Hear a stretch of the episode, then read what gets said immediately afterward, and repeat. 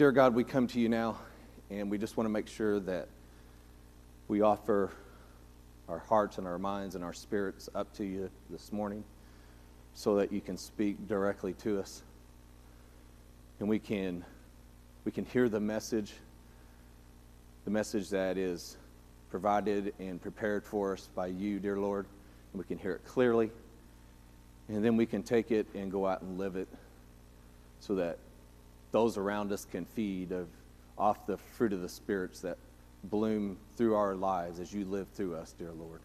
And you receive the glory. In Christ's name we pray. Amen. Still working our way through the sermon series, Making Sense of 2020. I'm going to be out of Luke 10 today um, because uh, it, it kind of seems like we're in, we're in a period here where, um, you know, we, we have a, I don't, I don't know what other word to, that would be more appropriate or more fitting to describe the, the times that we're in than um, tumultuous and fatigued. And I think, um, you know, there's a lot of, lot of different things going on, and, it, you know, it changes hour to hour, and uh, seems like a, a, a, lot of different point of views and, and, a, and a different um, idea of truth gets told.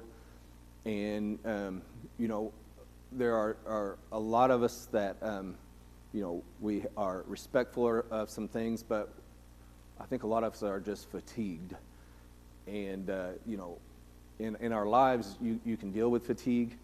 And it just seems like now we're in maybe a lull period you know, we were, there was a lot of, a lot of energy and a lot of uh, attention on the, on the national election. And, uh, and, and now after that, you know, um, it seems like there's always that period there to where things sort themselves out, you know, and, and usually we get consumed with the holidays like Thanksgiving and, and Christmas, but it, it, it, you know, it seems like there are going to be a, lot of families not getting together and already canceling Christmas. Um, so I, I think there's just a, it's just a very, a very odd and weird period in our lives and our history and, and the things that we, that were just automatic, like a Thanksgiving family dinner was just automatic and, and Christmas get, get-togethers were automatic and, you know, and um, I asked, you know, Ariane, um, you, you know, I, she wants to decorate. I was asking her, like, what, why, why are we decorating? You know, who's coming? You know, and she gives me the speech. We have kids, and you know, we not just for you and all that. Anyways, I get it. But you know, at at, at some point, it's just kind of like, what? Wh- where do we go from here? What What are we supposed to do? And a, as a church, you know, our leaders are tired. It's a week to week thing. Uh, you know, do we, do we go to Carroll Park? Do we go out here? And, you know, and there's a, I don't know why, but there, there's like a, a 60 degree difference from this side of the church outside to that side of the church outside. And when you go over there, it's like you walk into the, into the Arctic Circle over there. And, and it's cold, you know, and, and, you know, and the weather is getting cold. It's winter setting in. Just, just, you know, what do we do? What's the appropriate thing to do?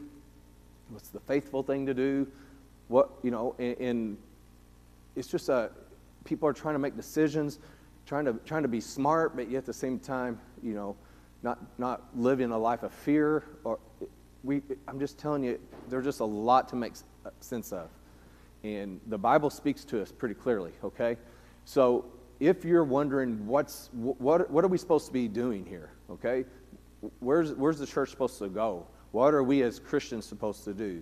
Um, there, there is a situation in the Bible. It's in Luke 10. And uh, Jesus Christ, you know, he's, he's fed the 5,000. He sent out the, the apostles to, to do work and to, to heal and to cast out demons. And uh, we are now at a place here in Luke 10 where uh, it says that uh, after these things, um, he appointed 70 others so now we're talking about not disciples, not apostles, but those who were followers and those who were, um, you know, set under the teaching of Jesus Christ, and those maybe who didn't come in from the beginning and couldn't technically be declared an apostle. So, but they were followers of Christ and, and they had seen miracles and they had understood his teaching. And then they were at a point to where he was sending them out to do work. And he, and it says there that the, the Lord appointed, I mean, here's the word right there, the Lord appointed them and uh, he sent them out. Um, there's a lot, if, if, if, Bible study is your thing and, and, numbers are kind of your thing, there's a lot of discussion about the 70 and why he picked 70. Um, you know, did that mirror the, the Pharisees, the number of Pharisees? Did it, did it mirror what Moses was doing? Okay, so there's a, there's a, a lot going on there. I don't want to concentrate on that. All right. One thing I do want to concentrate on is how he sent them out is that he appointed them, he anointed them, he, he sent them out to do work. And it also says here that he sent them out two by two. Okay? So he sent them out in pairs. And here's, here's what I really want you to, to get from this, okay? Is uh, how, how powerful a pair can be. And we, that's, that's two, all right? So we, we talk about at the root of family, at the root of this church should be family. In fact, the very first institution that God ever creates on earth, and I say this in every wedding ceremony that I have ever done, the first institution that God ever created on earth was the family. And uh, there was Adam and Eve, and it was built to be not a pair, but of three. And God was an active part of that first marriage in the, God, in the Garden of Eden. All right? And so when we talk about, and when I do my premarital counseling, we talk about how a three, three string cord is not broken, okay? And, and how you should mirror, um, you know, uh, the, the Holy Trinity. There's God the Father, God the Son, and God the Spirit. So God is a triune being. So your marriage should reflect that. And, uh, be, and if it properly reflects that, then, then you get the power and you can build a solid Christian um, relationship in a Christian family that can withstand all the storms and all the trials and tribulations that we're seeing nowadays. Your, your, your marriage can, can handle that. And that is a very powerful statement there of two, that the two become one, but the two become one with, in the, in the secret that holds the two together as one is the third element, and that is God. All right? So we see them, um, you know, being sent out two, two by two because in the pair there is a powerful, there is power within that. And there is camaraderie and there is the ability to, to support each other and, and to pick each other up. And uh, we see this, we see this concept carried out throughout the New Testament, you know, throughout the new church. And, uh, and, and maybe the, the crudest analogy that I ever heard about marriage is that if you, if you try to do marriage without God, it's like trying to have two ticks without a dog. All right? So that's kind of the imagery of how important God is. So the, the concept here is that He's sending them out, but He's sending them out in the same theology and in the same foundation as like a marriage or as like a family being sent out to do God's, uh, the work of Jesus Christ here. And he sends them out into every city where he is about to go. Okay? So here we have Jesus Christ actually on earth, and he's sending them out to be the heralds. And I think that's something that we miss today is what our calling is, is that, um, you know, sometimes, sometimes we feel like um, we, we put a responsibility uh, or a weight on ourselves as Christians who maybe have some, uh, some, some friends who are not quite uh, Christian or have never made that commitment to Jesus Christ. And we, we put like a, a, pressure or we put this idea on ourselves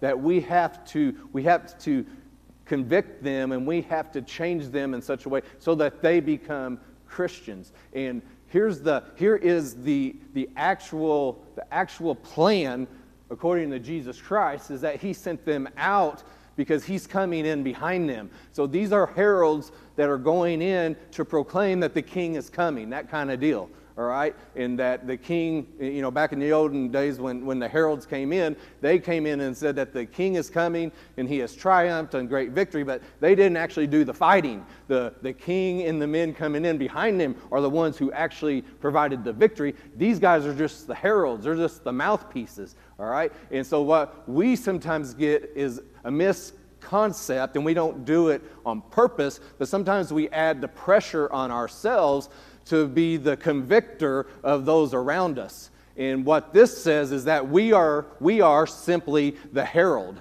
And that if, and this puts off the pressure on us to be the, the, the convictor of those around us, but it, it, puts the, it puts the burden on us to live a life in such a way that the way that we live actually is the herald that Jesus Christ is the Son of God and can change your life and He can provide salvation.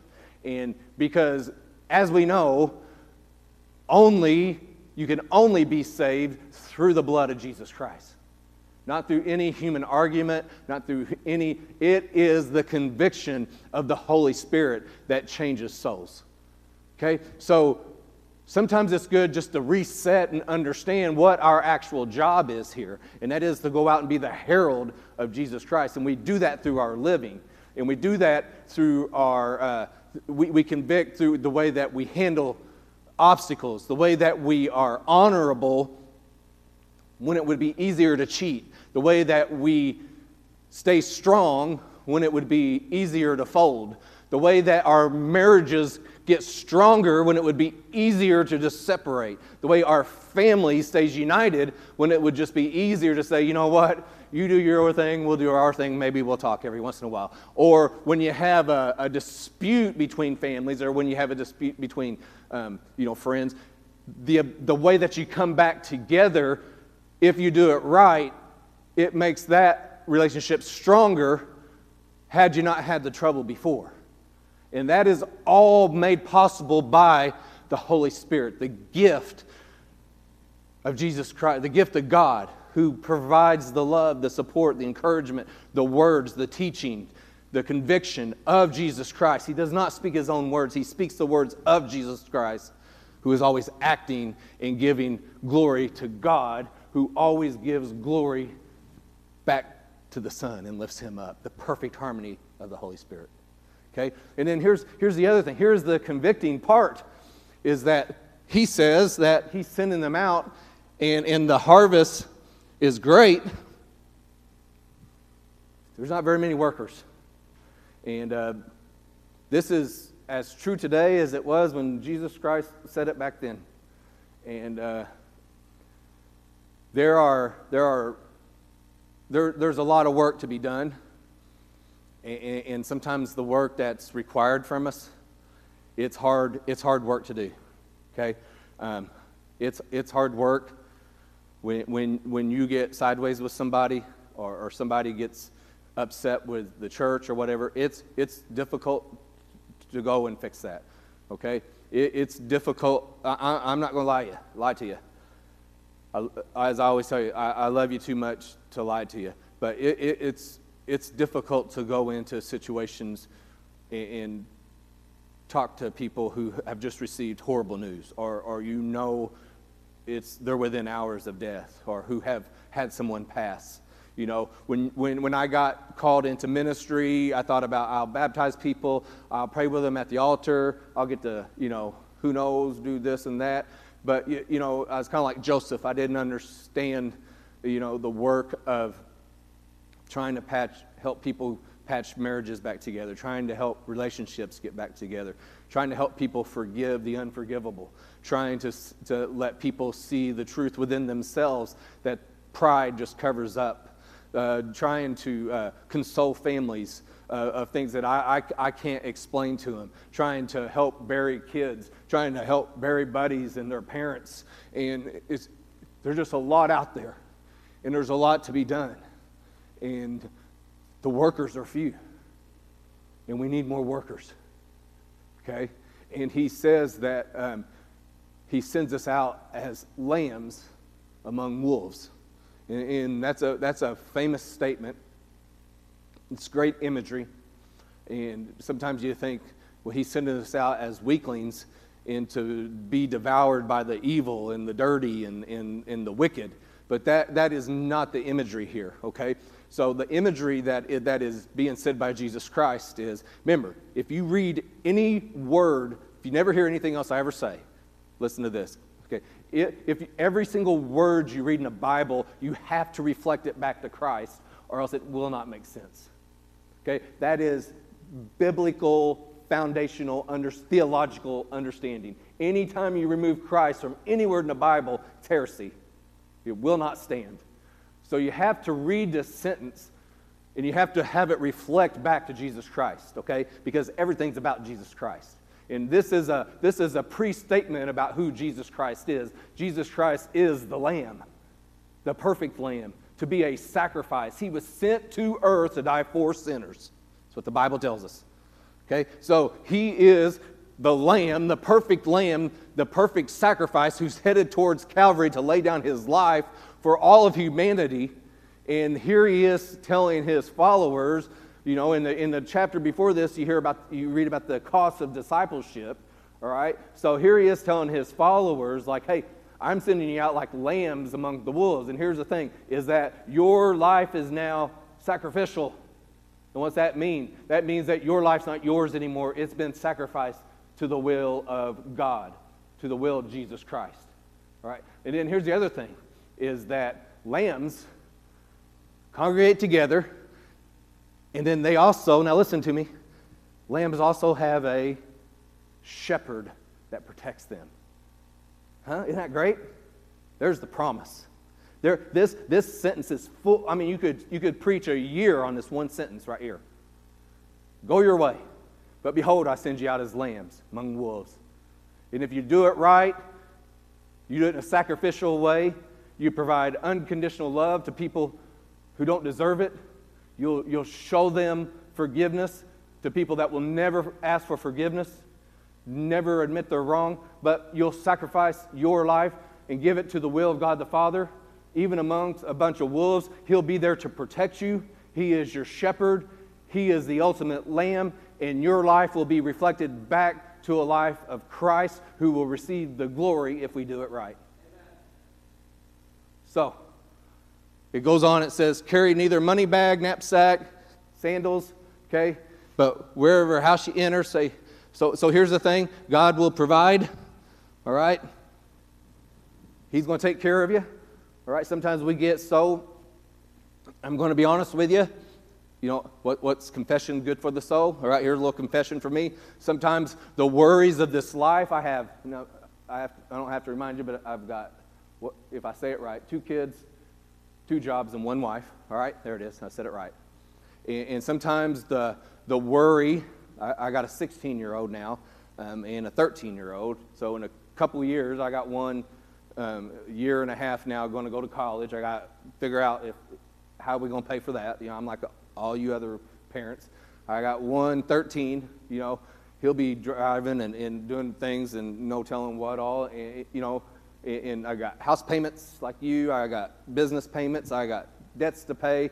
Like my dad always said, um, we don't we don't need money, but the people we owe need money. Okay, so I mean, so sometimes the worries of this life I'm just going to be straight up honest with you. As a father and as a husband and as a provider and a businessman, sometimes the worries of this life get in the way of my ministry, and I have to remind myself of this verse that God will take care of you. And then you add a little bit of sickness in there, and you get worried. You get told maybe you got, I don't know, 15, 10, 15 years of productive working years, and you got to start planning that stuff and like. Well, how much money do we need? Or How long am I going to live? You know, what, what all do we have in place? You got to start having conversations like that. And at the same time, you just have to stand on it and say, God will take care of you.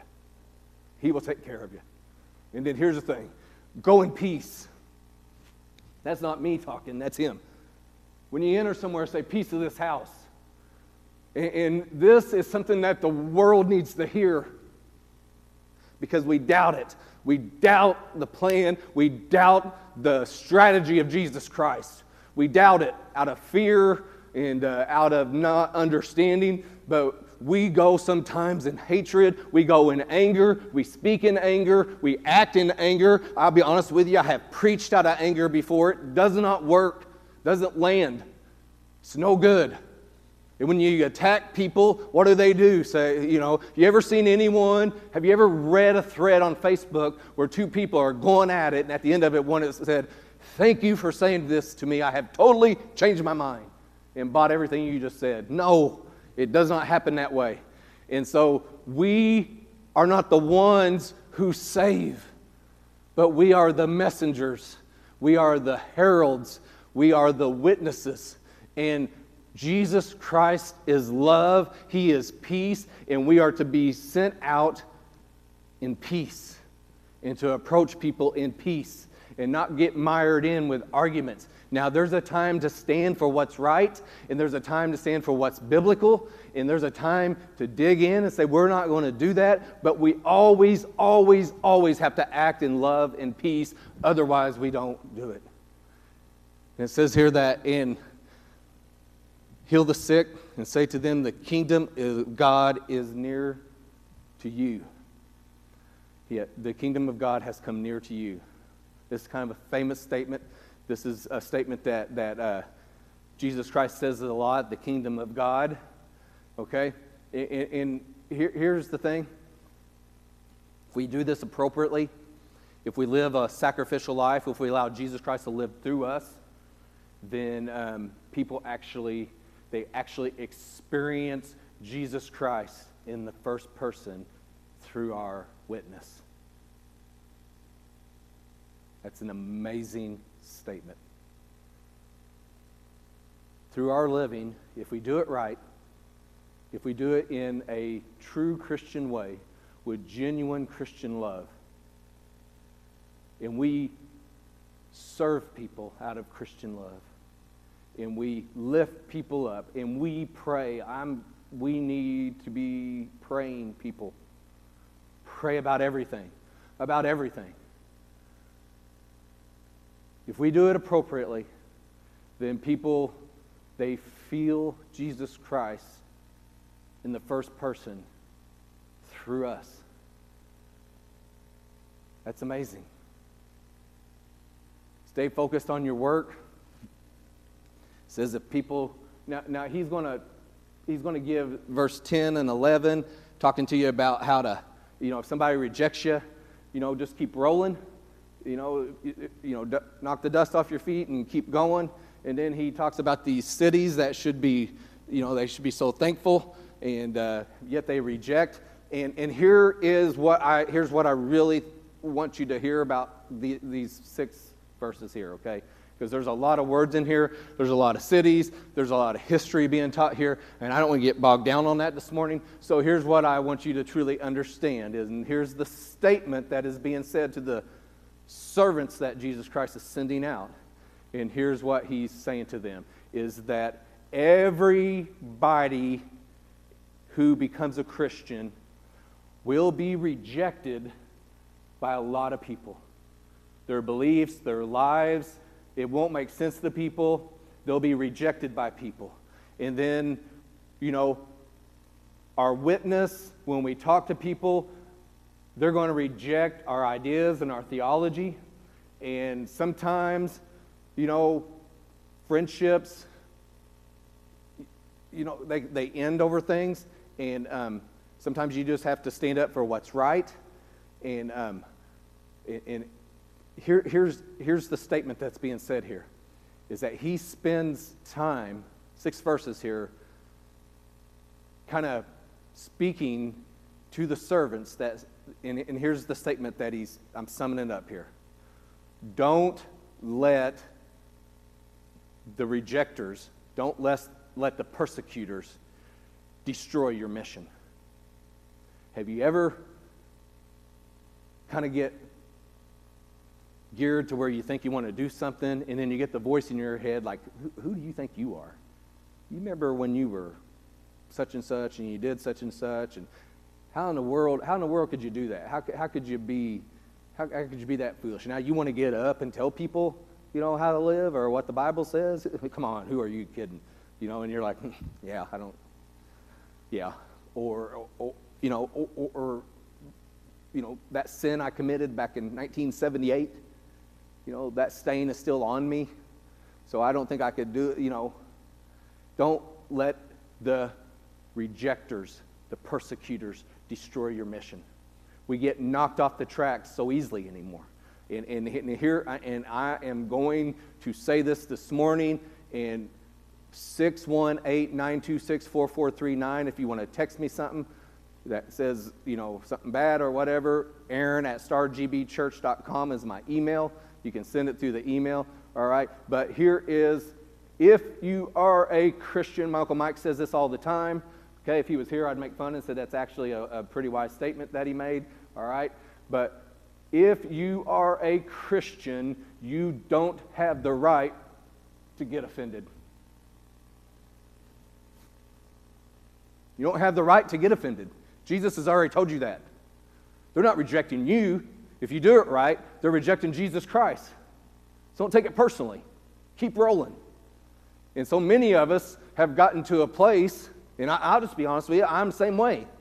Okay? I have a bad interaction with someone, I carry it around for months and weeks and years, and, and it just tears me up.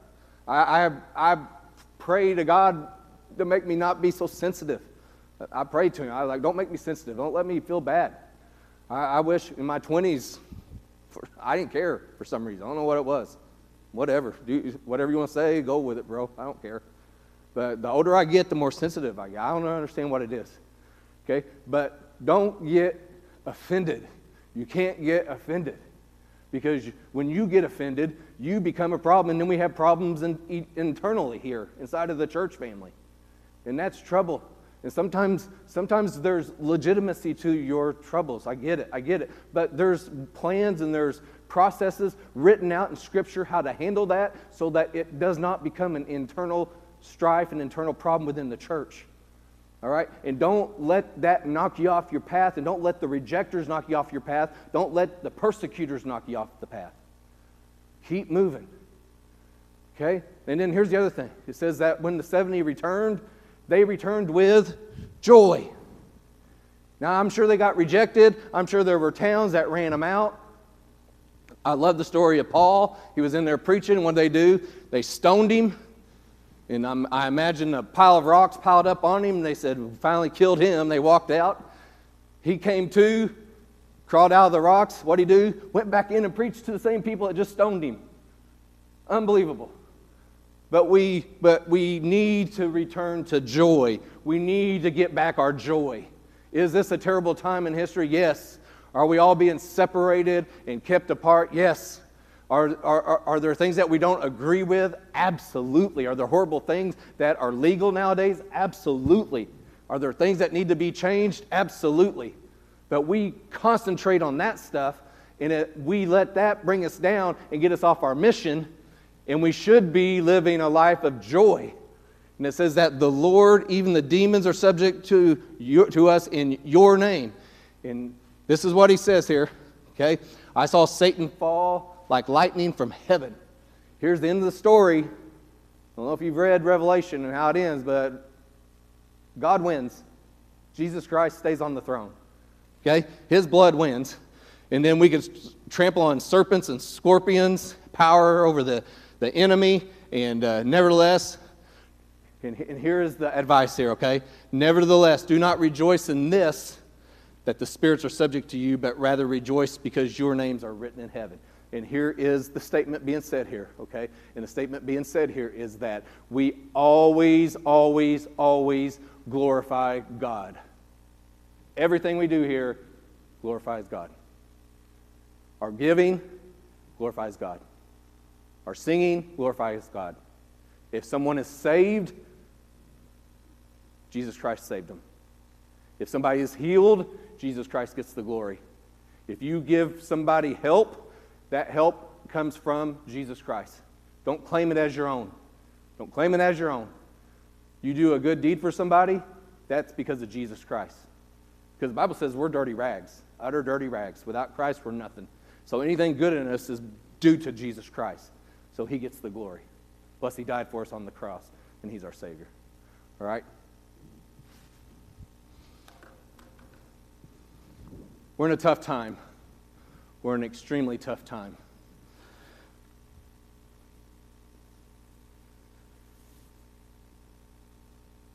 I've had to have difficult conversations, seems like the last month, on daily basis.